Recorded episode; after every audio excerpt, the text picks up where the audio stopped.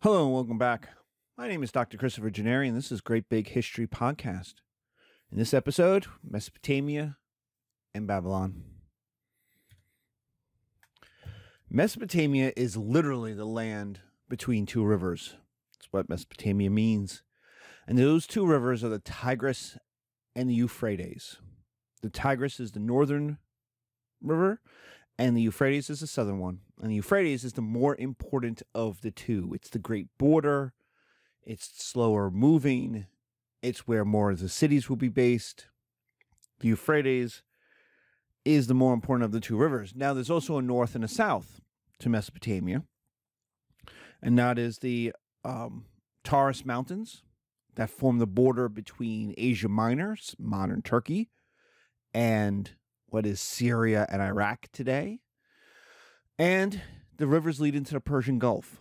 And so Mesopotamia did not include all of the Middle East. It didn't include the mountains north of the Tigris. That becomes Persia. Later, Iran. Actually, it's probably Media and then later Iran. Or the deserts to the south, which will be Arabia. It does include, Mesopotamia did include, especially culturally, the Levant, the, the eastern coast of the Mediterranean Sea. And this is where in textbooks, especially in elementary school, you'll see the the Fertile Crescent. This this um, drawing that will go from the Sinai Desert up to Asia Minor and then come back down to uh, through the Tigris and Euphrates down to the Persian Gulf, and they'll go. That's the where civilization began. That's the Fertile Crescent. And culturally, that's all true. But Mesopotamia is where the earliest cities started. And they start at the bottom of the river in a place called Sumer. And while there are cities older, Sumer really begins around 3000 BCE as a cultural place.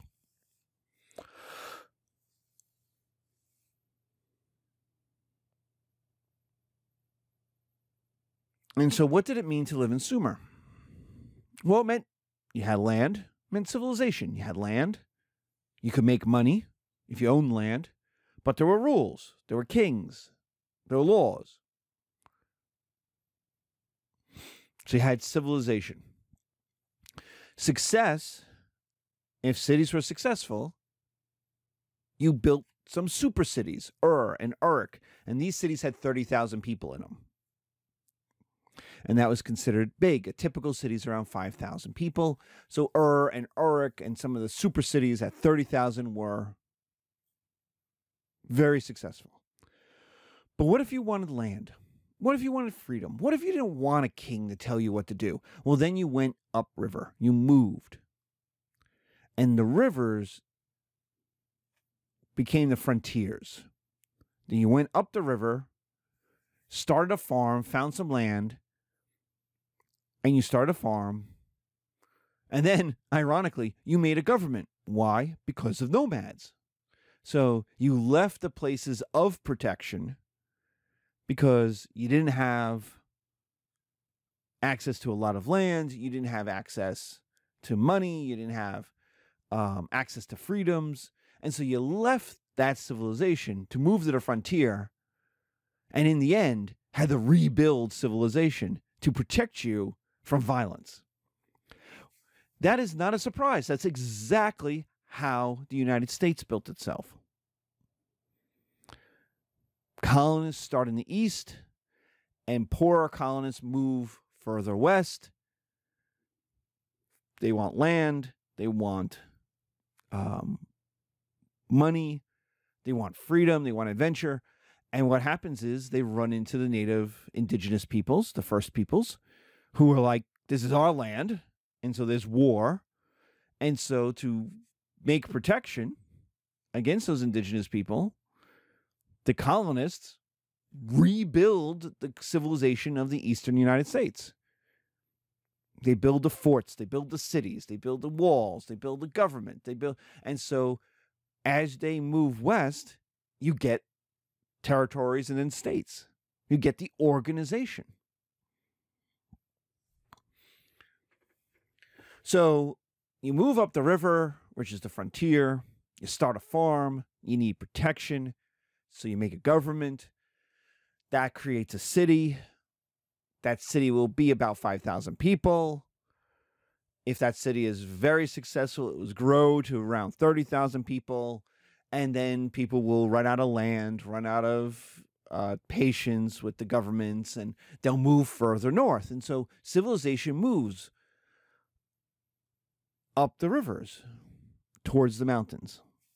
And so Sumer becomes leads into Akkad, which is in the middle of the rivers. And Akkad leads to the frontier, which is later known as Assyria. And then you get to the mountains. And on the other side of the mountains are a different people, a non Mesopotamian people known as the Hittites. The northern mountains equal the border with the Hittites, who are a different people. They're a mountain people. And their wealth is based on minerals, on trade, and not on river valley farming.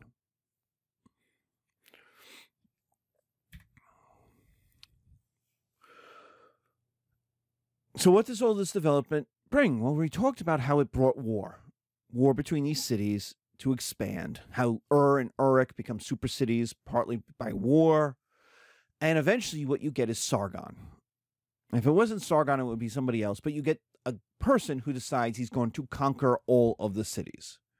And that is Sargon of Akkad, around 2400 BC. You get the rise of the imperialist king, and that's Sargon. He's the first conqueror of the known world. He's the first guy who could look at a map and say, I own all of this. From sea to sea, from Mesopotamia to Persian Gulf. Well, how did he do it? He did it with a mercenary army. He hired soldiers, hired professional soldiers. He hired professional guys who knew how to fight to be in his army. And he had this army of 5,000 professional soldiers, which was considered enormous in its day. Now, we'll see how that's not very big uh, in the end, but in the earliest days, that's huge. And it costs an enormous amount of money. Mercenaries are incredibly expensive. They're professionals. They want to be paid. Now, they're not a professional army, they're not a full time, like a modern army that is always standing there. They only fight for pay. So you hire them and then you pay them and then you let them go. Um, but what Sargon found is it costs a lot of money, but if you win, you can make a lot more money by levying taxes on the cities that you conquer and not taking the land. Remember, we talked about how you would take the land of the neighbor so that your farmers can take over someone else's farms? Well, Sargon realized, and he's not the first to realize this, but his empire will work this way that you don't have to move people around. You don't have to take people's lands if you don't want to. You just levy taxes on them and you move the money around and you can make a lot more money because kings always get to charge a tax on that. They always get to take 10% to 15% off the top. And so he financed his army by conquering new places, which paid for previous wars, which meant he had an empire of no peace. It was war all the time. And so what we get is a new form of legitimacy. Legitimacy used to be protection, right? You build the walls, you charge taxes, and you you build the walls, you build temples, you hire priests, you protect people from bad things happening. Now, Sargon invents a new form of legitimacy, and that is subjugation, the conqueror. And this will be some of the most famous non religious peoples in history Alexander, Caesar, Napoleon, the great conquerors, the great battle leaders, the great warlords, King Arthur.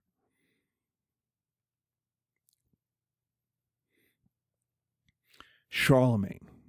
And so this new form of legitimacy is going to be, in some ways, an apex idea of what a king could be.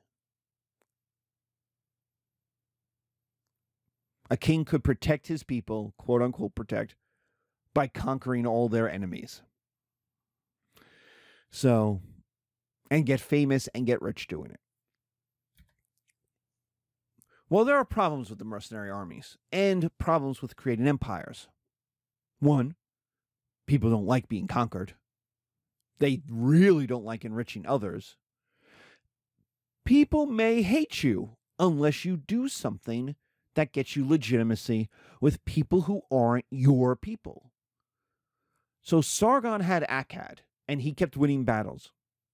And that was great for the people of Akkad. They got rich. But if you were conquered, you looked at Sargon and said he was a, a jerk, an SOB. You didn't like him. And that's going to be a problem for Sargon because people may revolt. They may gang up on you. They may hire their own mercenary armies. So you have to do something. You don't have to, but a lot of kings will, and we'll see this will do something that says, okay, okay, okay, okay, okay, I beat you up, but look at all the stuff I'll do for you now. This is very true of the Romans.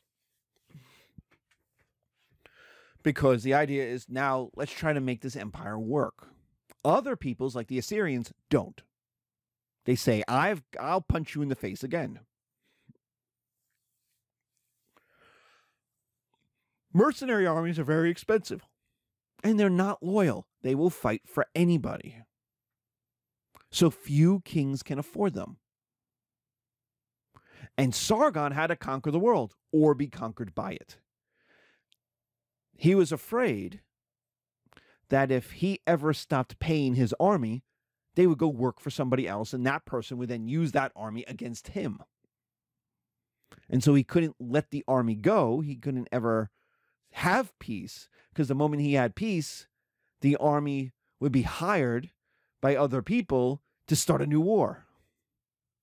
So there's the irony of, of violence, right? Once you start violence, it's hard to stop.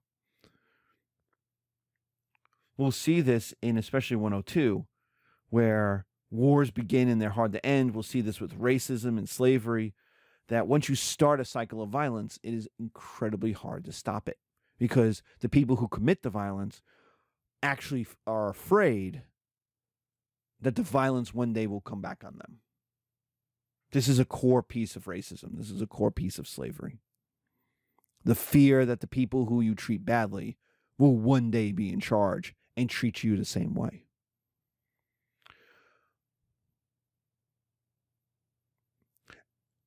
So, how do you run an empire? How do you make it and how do you run it? Well, you need good rulers.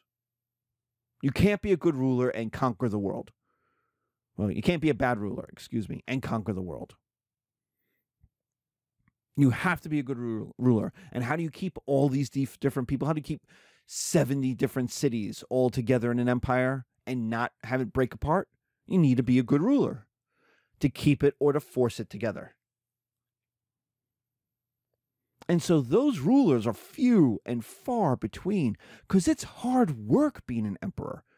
It's hard work being it's hard work being a good king, much less a good emperor. Think of them as like LeBron or Jordan in basketball or, you know, a, a, a Hall of Fame quarterback in in uh, football. You know, they're they they're rare. There, there's just not that many. And so when Sargon dies, his his sons are okay. Some of them are okay, but it starts to break up. It doesn't fully fall apart for about a hundred years or so, but it starts to like the farthest regions of the of the empire go. You know, I'm not going to listen to you. They become like teenagers. Okay, I, I heard what you said, and I'm still going to do what I want. Why? because now the now the thing is now now the the dare is is is the child's dare right so the emperor, the new emperor says do this and this guy this king some in some city says come up here and make me and that's how empires fall apart because Sargon could go and do it. but not everybody else can. You got to get your army together. You got to march up the river. It's going to take you a year, six months to get up there. You're going to have to fight a battle or lay a siege. You're going to have to keep the army together. You're going, you're going to have to have the army be loyal to you. So you have to be charismatic. You have to have money. You have to have an endless supply of money to pay these guys. If it's a siege, it's even worse. If you fight a battle, you might lose. And if you lose, then you're humiliated. And lots of other cities start going, oh, he's not so tough. So if battle is a risk,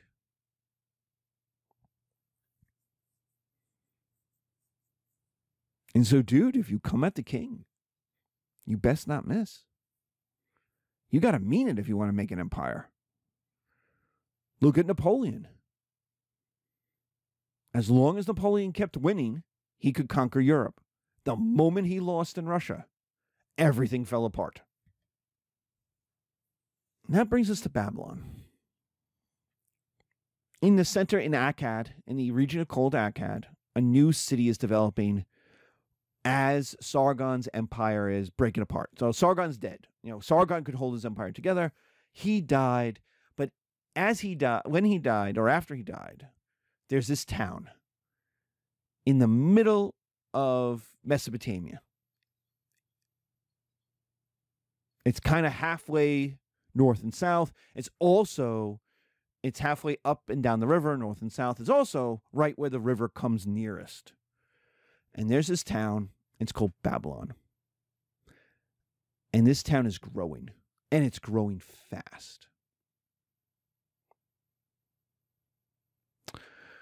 And it is going to be a new kind of city. It's the first cosmopolitan city. Now, what does cosmopolitan mean? Well, it literally means universal city.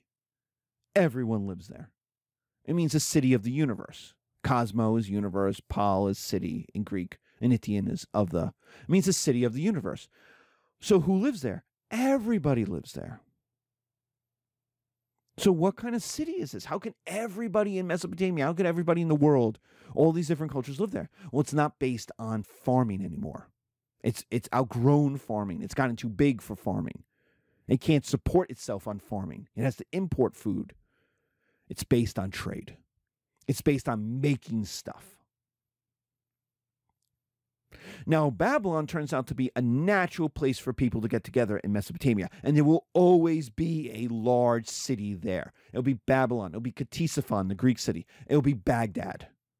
There's always a capital city in Mesopotamia where Babylon is. Why? It's because it's a natural place for people to gather. It's halfway up the river, it's halfway down the river from where the big cities are. Remember, on the map, it may look like, oh, look, those rivers go longer, but a quarter of that is mountains. And then a lot of that is Assyrian, what will later be called Assyria, but it's frontier. It's cities that are so small, there's not much out there. It's like, you know, northern Nevada.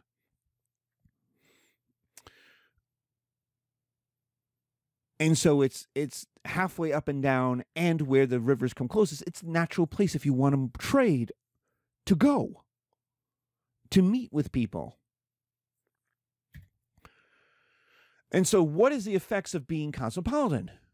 This first kind of cosmopolitan city. Now, remember, there's not many cities. Now, we use cosmopolitan way differently than how uh, in English than what I mean. Cosmopolitan becomes the mean sophisticated. I'm cosmopolitan. It's a kind of drink. But what cosmopolitan really means is a diverse city. And there are very few of them in the world today. In the world, there's only two New York and London. In the ancient world, there was Babylon. There's usually only one or two. Then it was Alexandria. Then it was Rome. Then there wasn't one. And you go, well, what about these other cities? What about Chinese cities that are big?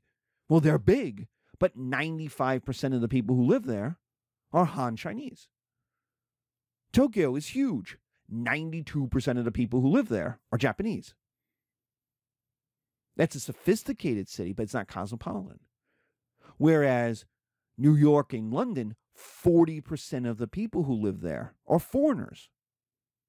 They're not Americans. They're not British. That's not even to talk about race. That's just talk about region of origin. And so big cosmopolitan cities are rare, and they're rare for a very easy reason, and we'll talk about that in a minute, but it's they're rare. So let's talk about the advantages first. First, it's huge. Cos- uh, cosmopolitan cities are huge. London is huge. New York is huge. New York is, is the is the largest city in America and has been for almost the entire since it replaced Philadelphia. Um, and what it brings is diversity. But Babylon was huge on an order that people couldn't understand. It had 250,000 people in it. When Ur and Uruk were super cities at 30,000, and a typical city was less than 5,000. So a typical city was like a college town in America today. Ur and Uruk were like Buffalo or Indianapolis. Large, like like 100,000 people, kind of relatively small. Whereas Babylon was New York, was massive. Babylon, uh, New York, just to give you an idea, New York is five times the size of Philadelphia and its and its suburbs. Five times. That's how big New York is. So you have all these different people. And so your the effects are you get size and that size creates money and that money will create military power and it will create opportunities for people because people need stuff. It also creates knowledge and culture because people have money. So they'll buy education for their kids. They'll buy stories and plays. They'll buy entertainment. But it also costs money. There's huge competition. You're not the only blacksmith anymore. There's 12 blacksmiths, and those 12 blacksmiths might be better than you. To make all your stuff, you need resources, which aren't in the region. You want metal? You got to go up to the mountains where the Hittites are. So you need a resource requirement. So Babylon's size becomes a natural intake for both talent and an exhalation of ideas. People come into it and they leave it. It's immense. It's a huge opportunity to go to and then in too expensive to stay in. And so it kind of sucks people in and then it kicks them out, exhales them as they go back to small towns to leave that competition behind, to retire. But it's like New York. In this case, it's like LA, sucking people from the Midwest. Like you want to be an actor, you don't stay in St. Louis. You go to New York or LA if you want to make it. Where are the best schools? They're on the coast. The Northeast, California. So they become natural intakes of talent. And Babylon, because of all this cultural diversity, because of all this money, because of all this tumult, becomes the most advanced place on earth. It is the smartest place on earth because it, it's bringing all these people's ideas and they're sharing very easily. You're a blacksmith, right? How good do you have to be? You have to be at least as good as the people who are in Babylon. Well, at home, in a small town of 5,000 people,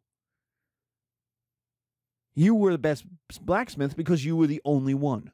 But now you want to make money. So what do you do? You go to Babylon. Well, now there's 12 blacksmiths. Right? And you take a look at how they they work because you want to see your competition. And you see them doom doom doom. They're doing double-handed hammering and you're like, "Oh my god, I can't do that. I don't know what to do. I don't know how to do that."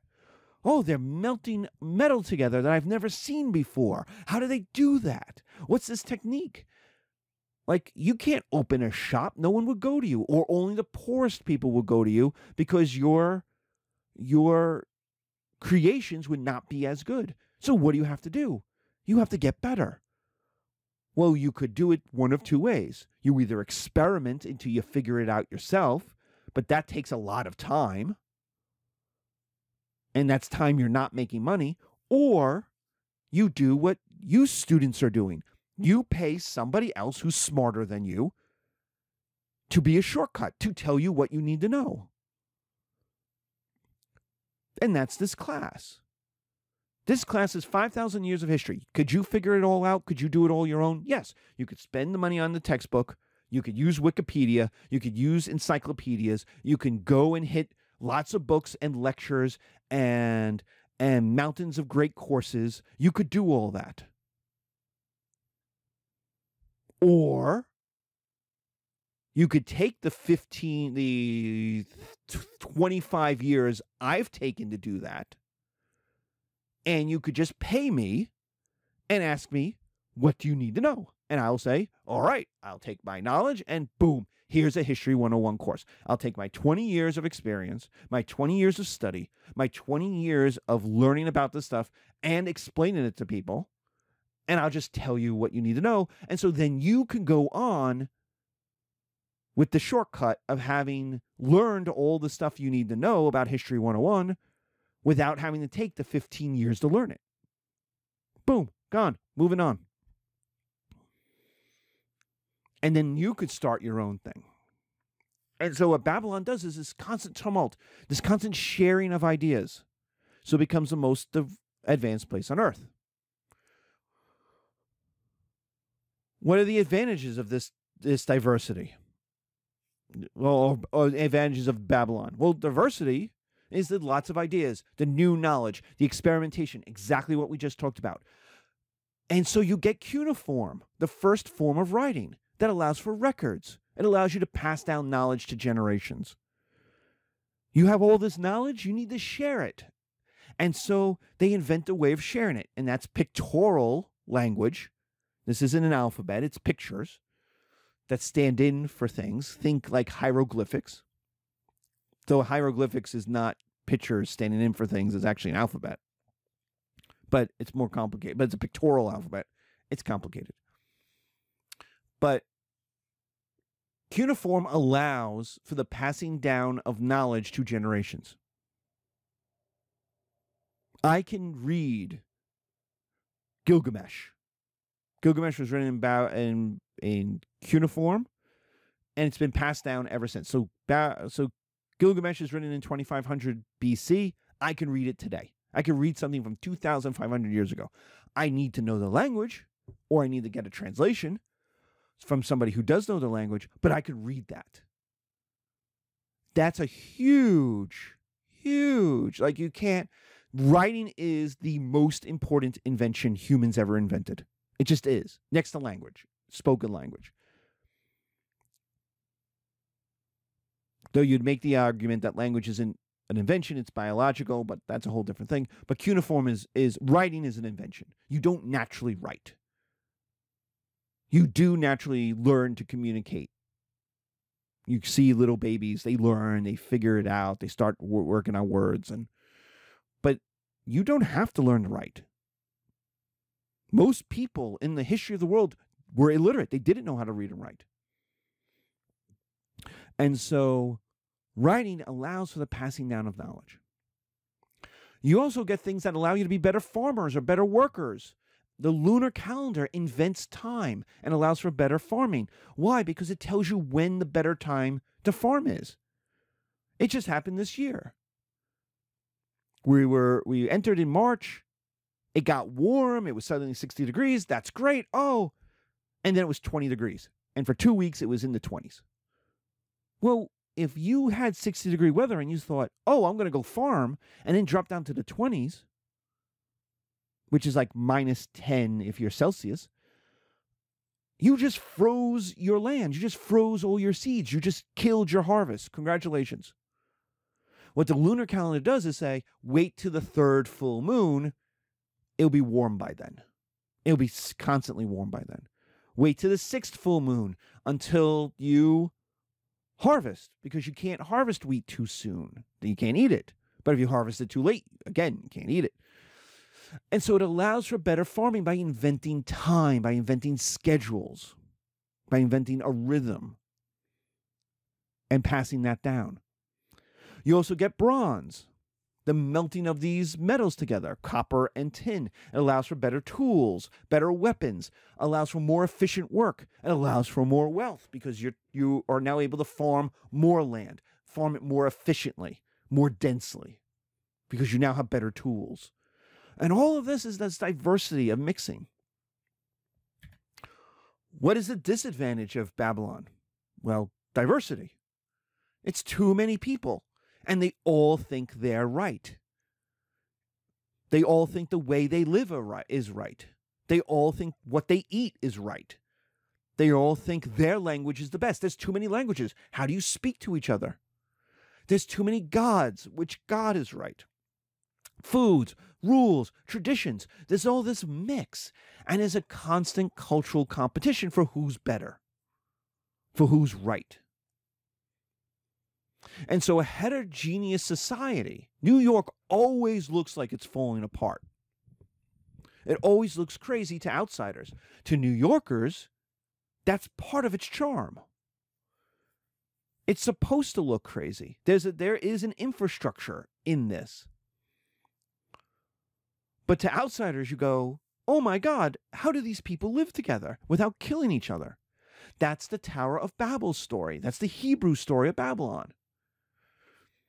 Now, the Hebrews don't come along too much later, till after the Bronze Age collapse. So we're talking 2,000 years later, give or take.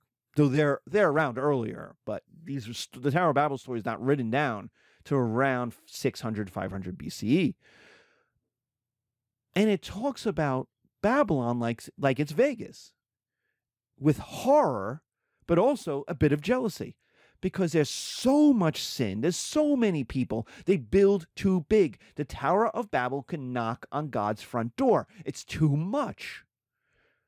Well, remember, you came from Judea, which had all small towns except for one, Jerusalem.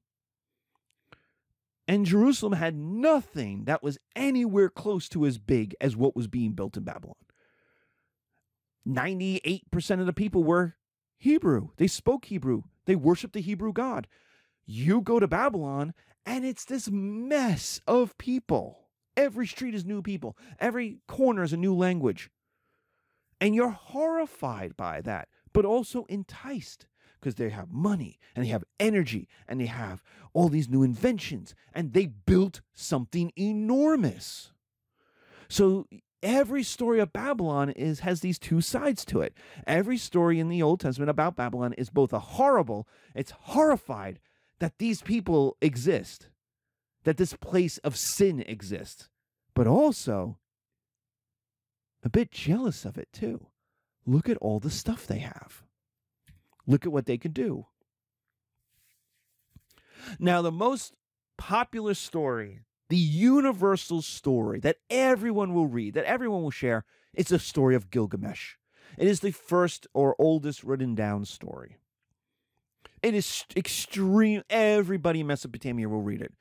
It will make its way into the holy books of the Quran and the Old Testament. It is everywhere. The, these Babylonian influences. Every society will read it. It's it's it's Homer to the Greeks. Every Greek will read Homer. Every educated Greek will carry Homer with them somewhere on their bookshelf. Every educated Mesopotamian had Gilgamesh, read Gilgamesh. It was extremely popular. It had universal themes. Every society uses it. So every Mesopotamian society has a flood story that kills everybody, that commits a genocide, that wipes out the world. The Noah biblical story is written 1500 years after Gilgamesh. Now, it's based on an older story, yes, but it's not written down for 1500 years. That's how popular Gilgamesh is. 2,000 years later, imagine 2,000 years later, people still living, listening to Taylor Swift. Right? Or NSYNC's Bye Bye Bye. Bye Bye Bye. 2,000 years from now. That's Gilgamesh. So, what does it talk about? It talks about what are the qualities of a good king? Because Gilgamesh isn't one. The first introduction is the people complaining to the gods, save us from Gilgamesh. He's violent. He rapes our daughters. He's a terrible king. Why did you send him to us? Can't you get rid of him? And so the gods are like, we'll do something about that. And what they do is send Enkidu. They make a person who is not urban, who does not live in the city. They make a noble savage. They make a guy who lives outside the city.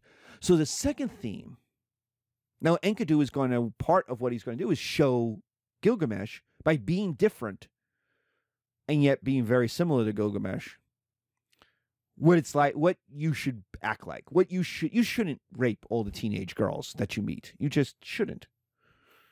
And you think, oh, that's horrible, but lots of kings will do this. Um, uh, in in in ba- Baghdad, in Babylon, um, one of the things of when we, when the United States invaded Iraq in two thousand and two, two thousand three, was one of the sons of um, Saddam Hussein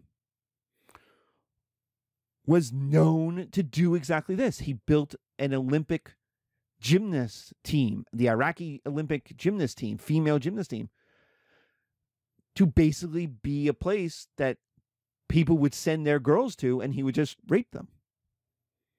So when the Americans invaded Iraq in 2002, 2003, people turned him over they didn't sell out Saddam, but his son, they were perfectly fine turning him over to the Americans.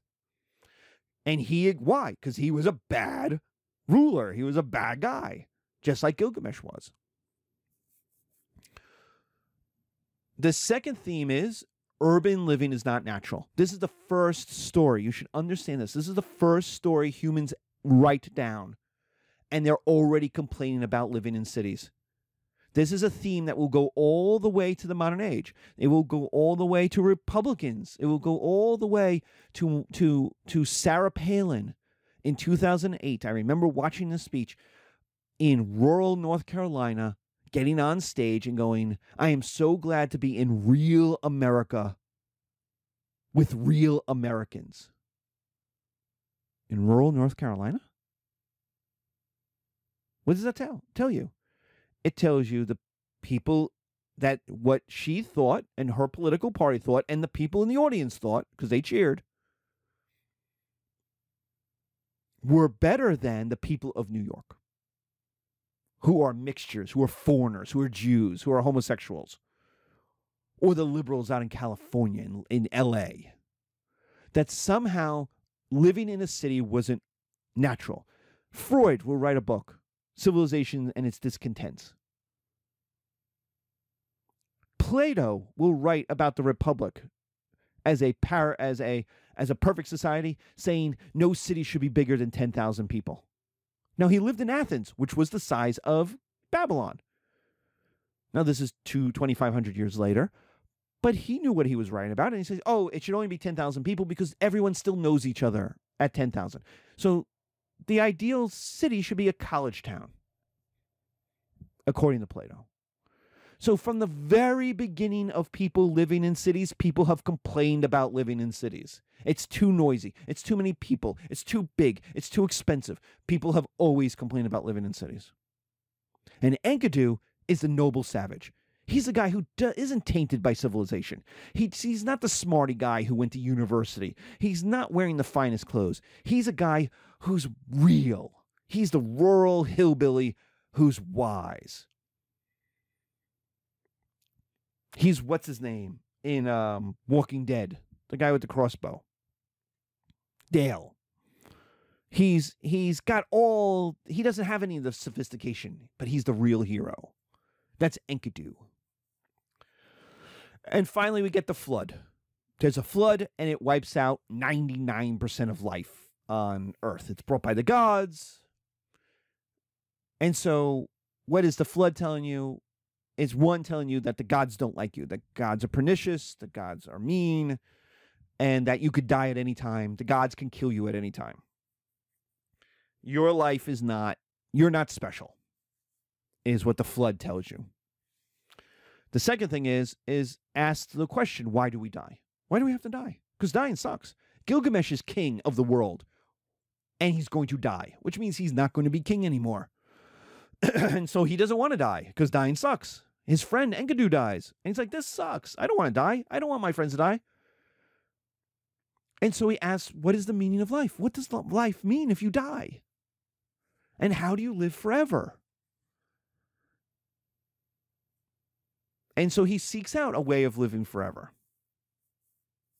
And he doesn't achieve it. So, what is the answer? The answer is you live forever in the stories that are told about you. And this will become kind of the method of great men. Alexander will think this too. You you you you leave stories behind and the stories about you live forever. So we are still talking about Gilgamesh 2500 years later. So he's living forever. We talk about Alexander. We will talk about him forever. Or for, you know, we talk about him for, uh, well, we've talked about Gilgamesh for 4,000 years because he's 2500 BC. We've talked about Gil- Alexander for 2,500 years, right? 2,000 years plus 300.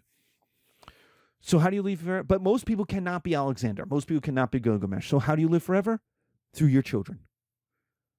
You live forever through your children because you have children. You tell your children the stories of your life. And when you die, your children tell their children the story of grandpa. And that's what happens. You live longer through your children, through the stories of your children. So we still, I, and I'm sure you, if you haven't lost your grandparents yet, this will happen. For those of you who have lost your parents or your or your um, grandparents, I'm sure this has happened. Where you get together with your brothers and sisters, or you get together with your cousins, and what do you do? You you talk and you go, oh, how are your kids, and how, you talk about the loud stuff. And sooner or later, especially if there's alcohol involved, you you you remember grandpa? Grandpa used to smoke camels. You know, someone takes out a camel to smoke, and uh, they oh, Grandpa always smoked camels. Well, yeah, I know. Remember, he used to be in the workshop, and and you start telling stories about Grandpa. That means Grandpa is still alive. Grandpa is alive in those stories. So you live forever in those stories. So, what should you do? Well, Gilgamesh would tell you have children and have grandchildren. Also, write diaries. Write down your life. Write stories so that you can pass them on. And that will help. All right. Babylon grows so big, it has a problem. And that problem is going to be solved by Hammurabi, the lawgiver, in around 1750 BC. He is not the first king of Babylon, he's like the sixth king. So it, notice Babylon grows, and by the time you get to Hammurabi, six kings in, he's got a problem and that problem is size. His problem is diversity. We talk about sometimes we talk about diversity as a as a positive and it is and we talked about po- diversity as a positive right in this class earlier in this lecture. It's not always a positive. It's also brings with it all of the heterogeneous problems that people don't speak the same language. They don't have the same values. They don't have the same culture. They don't get along. So how do you get 250,000 people who have no cultural unity to live together. And that's Hammurabi. Hammurabi is going to create the law code, the first written down law code, Hammurabi's code. And what does it declare? It declares the king makes the rules. Which culture is right? The king's culture. Which law is right? The king's law. Which values are correct? The king's values. You don't like it? Leave. Get the F out. It's written down so that it doesn't change. It's not malleable. It's not a living law. The Bible is the same way. The Old Testament is the same way. The laws are written down in stone and they've never changed. Now, we'll talk about how that's a problem when we get to the Hebrews. We're not going to worry about it here. But that the laws don't change is going to be a problem because societies do change. But that's a, going to be a bigger problem when you get to monotheism. but it's written down. These aren't malleable. They're also, you could refer to them. You could say, number six is what I'm talking about. Number six is the one that dude broke. I want restitution for number six so that it's available to people by being written down. Two, punishment equaled social rank. There's a math to Hammurabi's code. Who you are multiplied by what you did divided by who you did it to who you are multiplied. So it depends on who you are, who's doing the crime, multiplied by what you did. So the worse the thing you did, the worse the punishment will be, but divided by who you did it to. So it matters who you did this crime to. And so we get this kind of complicated thing, but it's not really complicated because you already know half of it. It's an eye for an eye and a tooth for a tooth. If you're of the same social status. But if you're of different, but there's different punishments if you're of different social statuses. So you know this an eye for an eye or tooth for a tooth, probably from the Old Testament, probably from the Bible, maybe from the Quran. But it leaves out the if part because all Hebrews were the same status before Yahweh, before their God. Even though we kind of drop it, but in the Old Testament, it does talk about how there are punishments for slaves and foreigners, and those punishments are worse. But the ver- the idea is very simple. I'm a nobleman. I get into a fight. I punch the guy in the face. I punch out his two front teeth. I did something wrong. What is my punishment? Well, that depends on who I punched. If I punched a fellow nobleman, well, then I will lose these same exact teeth an eye for an eye, a tooth for a tooth. The same thing, not more, not less.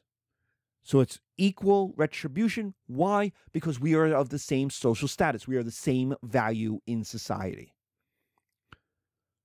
But what if I punch the face of a slave? A slave isn't worth as much as me. No, a slave has value because a slave is worth money. You could sell a slave. A slave does work. So punching out the teeth of a slave makes that slave worth less. So what do I do? I pay money. I pay restitution. $100 a tooth. I don't give it to the slave, I give it to the slave's owner, but I pay $100 a tooth. I do not lose my teeth. Why? Because I'm a nobleman. I'm not going to lose my teeth over a slave. Come on. That's not serious. I am worth more than a slave. My teeth are wor- worth way more than a slave's tooth. So it makes no sense. And nobody thinks that it's equal. There are there isn't even a word equality in Babylonian. What if I punch out a citizen's teeth. Some dude I met in a bar. We got into a fight over who's better, LeBron or Jordan. Well, he's worth more than a slave, but not worth as much as a nobleman. So what should happen? I have to pay. What do I pay? Well, a slave's tooth is worth 100 bucks, so I pay 200 bucks per tooth. He gets more money. Now, what if a citizen? What if a citizen punches out my two front teeth? Well, he's going to lose all of his teeth. What if a slave does it? Well, you're going to kill the slave. You murder the slave. Why? Because you can't tell, you can't allow slaves to think they could get away with hurting noblemen. There's not enough noblemen. There's only 2% of the population is nobility. And they have the wealth and they have, they're in charge. So if slaves think they could hurt a nobleman, they might revolt. So you're going to kill the slave. The citizen loses all of their teeth. They don't die, but they don't only lose two teeth. And so who you are depends on your punishment. The advantage of this is that everybody has the same rules and they know what they are because they're written down. And this all makes sense right? Noblemen are worth more than citizens and slaves. There's no concept of equality. No one goes, oh, that's not equal, because there's no concept of equality. They don't live in a world of equality. They live in a world where the nobility are better and the slaves are worse. So, of course, the rules would treat them differently. Of course. Why wouldn't it? If you have, you've done this, you have lived in this. This is one of the glories of the Code of Hammurabi. Is it really does take how people work and how people naturally think, right? Because look at it. You raise children. Any of you who are parents, any of you who have an older brother or a younger sister, know this, right? Because you've all had this fight. So you've gone to your parents. You're the middle child, right? You're the second child. And you go to your mom and dad and go, why does the older brother, why does Billy get to stay out late, later than me? And the answer is, well, he's, they'll tell you, well, he's older. Like, that's not fair. And they're like, you're not equal. You're not, you are 12, he is 17. He is allowed to stay out later than nine o'clock. He is 22 and you are eight. You are not allowed to go out. You're not equal.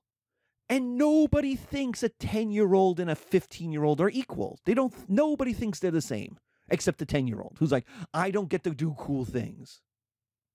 I have to be home by dinner. And he, the older brother, gets to stay out till midnight. That's not fair. He gets to stay home alone. That's not fair. He gets to go driving. That's not fair. Why don't I get to drive? But all parents, you know, they're not equal. There's no concept of equality between your children. And you're like, one day you'll get to do it. But right now, he's older and you are younger. There's no equality, there's no concept of equality. So that's the Code of Hammurabi. Nobody thinks nobility and citizens and slaves should be treated exactly the same. Nobody in the ancient world at this point. Two, the rich do get punished, and that's a good thing. For the first time in a first society, they get punished. While the rich get protected, the poor know not to mess with the rich. So everyone gets something out of this. See, before, if the rich hurt you, right, you own a farm next to a rich dude's farm, right? And the rich dude's kid comes and kills your pigs for giggles for the lulls. All right. Well, that pig is worth a thousand, ten thousand dollars, five thousand dollars to you. Let's call it five thousand dollars, right? You now out five thousand dollars, but you can't go beat up the, the son of a rich kid. Then that rich dude is going to come and have you beaten up by his his bodyguards. So what do you do? Well, you go and you knock on the front door and go, "Your kid killed my pig. I want money." Okay, who did you just say that to? You said it to the doorman who is in front of, if they happen to answer the door, a bodyguard carrying a weapon. What is the likelihood of you ever getting to meet the rich dude and then him signing the check for $5,000? It's zero. It's not going to happen. The Code of Hammurabi made it happen. The Code of Hammurabi gave you someone to go to, the law court the king, and go, that rich dude's neighbor son killed my pig. And right here in law number 38, it says if a rich dude kills the animal of a farmer, the farmer will be will get a pig back. Plus $100. So I want my new pig and I want $100. And it's and the law court which is made up of other rich dudes. It's true. But we'll turn to the rich dude and say, Is this true? And it's like, Well, you know, Joey does things. It's like, Well, you're going to pay the pig and you're going to give them the $100 because that's what law number 32 says. And you're going to do it. And the rich dude goes, Oh, really? And he goes, Yes, you're going to do it, or we have to kick this up to Hammurabi. And he goes, Oh, oh, oh, oh I don't want that. All right, all right, all right, go get the pig. And it's got to be a good pig. Don't get a bad pig. Get a good pig. Let the dude pick out a pig. Because it has to be equal to the pig that was killed. Now, if the son killed the pig of a noble person, it would be a bigger thing, right? It'd be five pigs plus $5,000 extra. You know, it would be a bigger thing. And slaves don't own pigs because slaves don't own property. But for the first time, the rich get punished. The poor get some protection, but also the rich get protection from the poor. The poor know don't mess with the rich because your punishment will be worse. Three, kings now have a new power the lawgiver. They're not only a conqueror, They're not only a protector in walls, they're now a lawgiver, a new form of protection, actually. But they're now the lawgiver. And in, in our in the frieze, in the ceiling of the Supreme Court, we have 10 lawgivers, the 10 great lawgivers of history, 10 mythological, 10 ancient, and 10 modern, carved into the Supreme Court, looking down at the justices. So the lawgiver is a major form of legitimacy, one who brings justice to the people. And they have the legitimacy to enforce it. Look, they, they create the courts, they create the judges, because the, the king can't do all, can't do all of this, all of these petitions. People doing crazy stuff all the time. So he has to have people designated for different parts of the city to deal with. So you get your what we would call a circuit court. And you get an appeals court later on. Like if you think that judge was wrong, you get an appeals court where you go to another judge. Remember, all these judges are noblemen, so and if you're nobility, you could always appeal to the king, right? Because you're the whole, you're the king's homeboy. This equaled success. Everyone uses this. Everyone in Mesopotamia uses it. It's all over your Old Testament. Check out your Old Testament. You see this all over the place. It is everywhere. Everybody uses it. This is the way law works in the world until the Romans basically come along and create something that looks like our system where you make an argument you have you have you have judges you have juries you have defense clients and you have uh, prosecution and it's antagonistic. Like until you get the the roman concept of just judicial review this is the way it worked. What about women? Women are a problem women are always going to be a problem in our societies because no one wants to punish women like men. Women are not the same as men. And so when they make the rules about all the men, they go, oh, what do we do about the women? So women are always a problem because they figure out the rules for the men and they go, ah, we solve the world. Oh, wait, we have to, what about women?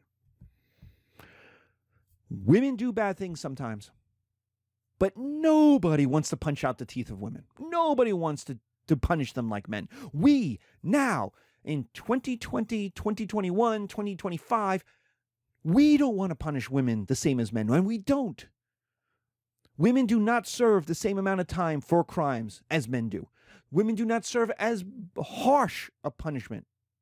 Women's prisons are, are terrible, but still not as awful as men's prisons. And they serve less time for the same crimes than men do. Nobody wants to punish men as, as badly. Just we don't. We just don't. So, what do you do with women? Well, you treat them like children. We have a group of people who do wrong things who we don't want to punish. Those are children. And so we're going to treat women like children. They are not property. This is an idea that got started, I don't know when, but it became very big in feminist arguments in the 60s and the 70s that women had no rights. And so they were like property, but they're not. Women are not property. I cannot, in ancient Babylon, sell my wife like I could my land, like I could my ownership. They're children. They are not responsible for their actions. But they also have an important role in society. They need protections. I'll give you an example. I mean, some of you, if you work in retail, you know you've had this happen or something similar to this happen you work at a store. That store sells ladies undergarments ladies underwear right? You work in victoria's secrets. A woman comes in with her two-year-old child three-year-old child. And that child has an accident pees on some of the women's underwear. Well what do you do? Do you call the cops? You go oh my god this child has destroyed property and been creepy about it no. You tell your manager, and your manager says, Well, go get a mop. And then the manager goes to the woman and says, We need to talk about this. Right? Nobody is calling the cops on the kid. Now, replace that child, that three year old child, who is not responsible for their action. You're like, oh, it's a three year old. What are you going to do? Right? Replace it with a 33 year old man in a long coat, right? He comes in and he pees on the women's undergarments. You call the cops on that guy because he's doing something weird and it's weird, right? And you call the cops on that guy. Why? The child is not responsible. Nobody thinks the child is responsible, but the man is. He's an adult man. He should know better. He is responsible. And so women get treated like children. They're not property. I can't sell them.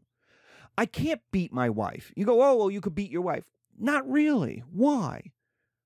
My wife doesn't cook the food I want, right? I, am mad about it. She's, she's, she's, she snaps back at me. She talks back. So I punch her in the face, right?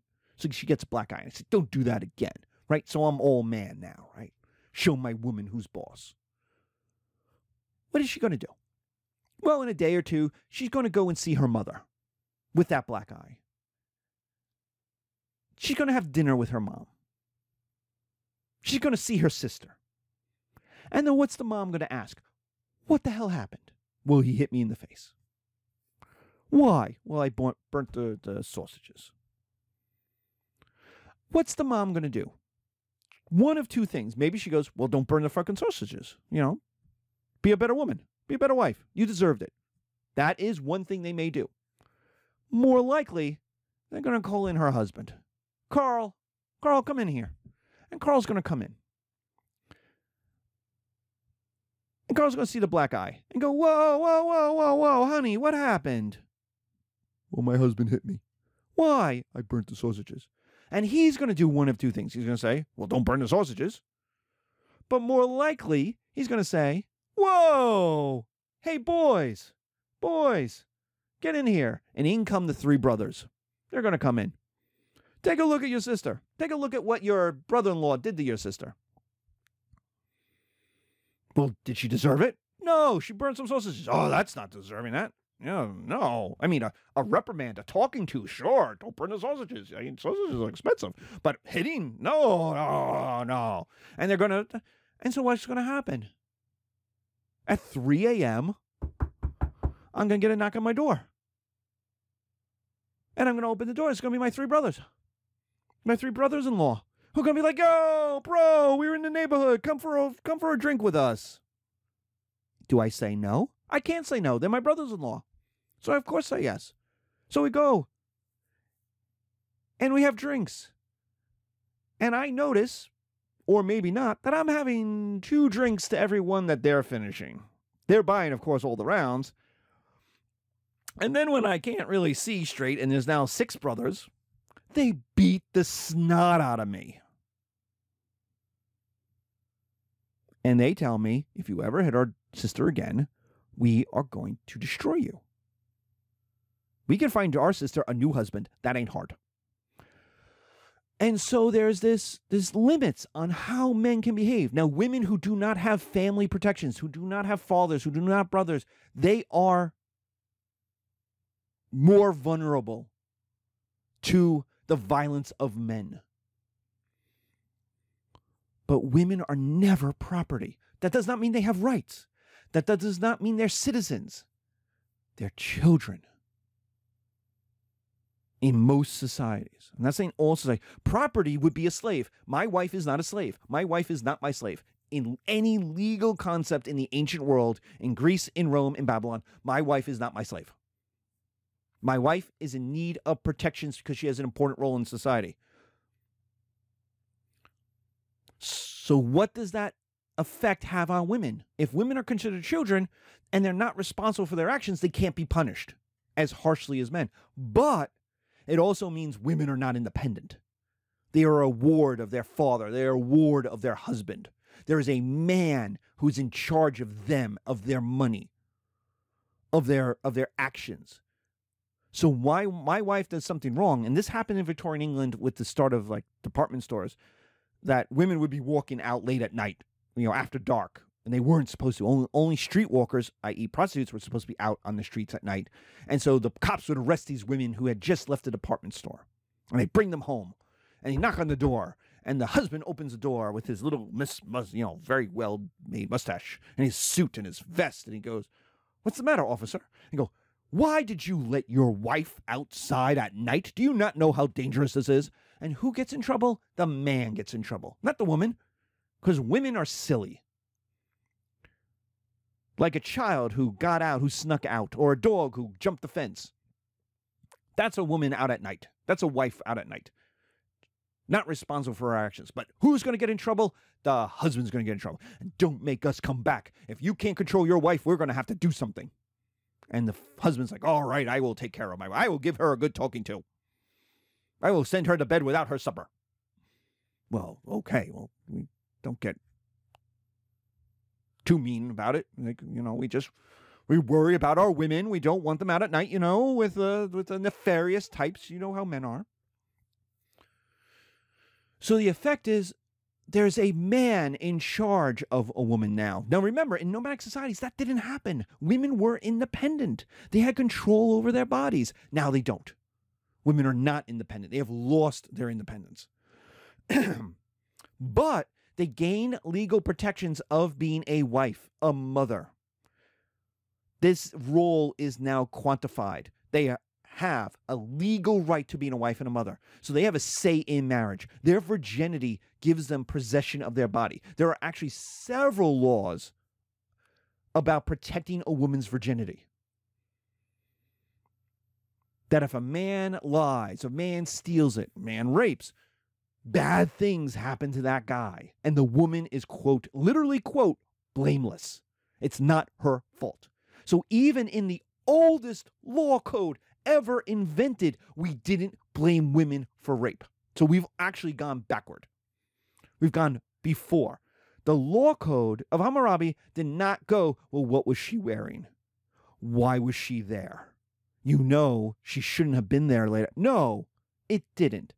It said, if she was raped, the man is at fault. Now, would women be allowed at the bar late at night? Not by husbands or fathers, not by responsible husbands or fathers, but there was also the idea that a woman still had possession of her body through her virginity. She gained a dowry. Fathers had to give the husband a lump sum of money, and that money was for her to use.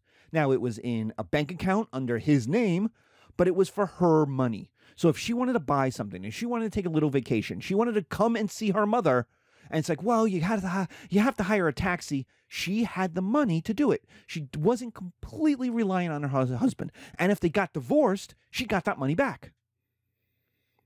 But remember, she's a child, and so that money is in the bank under his name. And you go, well, that's crazy, but it's not that crazy. And the reason why is my mother in the 70s, when she applied for a credit card, had to have my father sign on as the responsible person in case my mom did not pay the money back.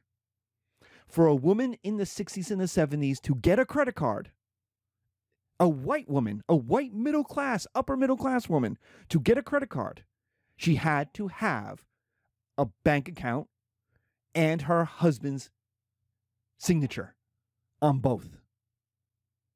They had to know that they could get the money from the man because they didn't think women would be responsible with the credit card. They would just go and buy lots of shit. So here we are, four, 5,000 years later, and we're still treating women economically more or less the same way. And finally, there's the limitation on male behavior. By making by protecting women's role as wife and mother, you limit what men can do. And you go, well, how does that limit men, what men can do? Well, I can't do trade. I can't go to war if my wife doesn't have children. Why? Because the king says, Oh, we're going to go fight the Hittites. Come, make some money. And I go, Great, I'm going to go join the king. Uh, where are the Hittites? Well, they're up the river. It's going to take a year to get there. We're going to fight and then a year to get back. And I go, I can't go. They go, why can't you go? It's like, well, my wife doesn't have a child yet. I have no children. She has a right to have children. And she will tell you that. She'll be like, you can't go. What do you mean I can't go? You got to get me preggers. I got to have children. If you go, that's two years. Two years, I'm not having children. That's a lot of time. And if you're a father, you have to marry your daughter. Your daughter has a right to get married. And so this is like kind of Capulet in Romeo and Juliet when Paris comes to Capulet and it's like, I want to marry your daughter. And Capulet's like, I don't know. I like having her around. Like, Capulet's job is to marry his daughter. She has to be allowed to get married.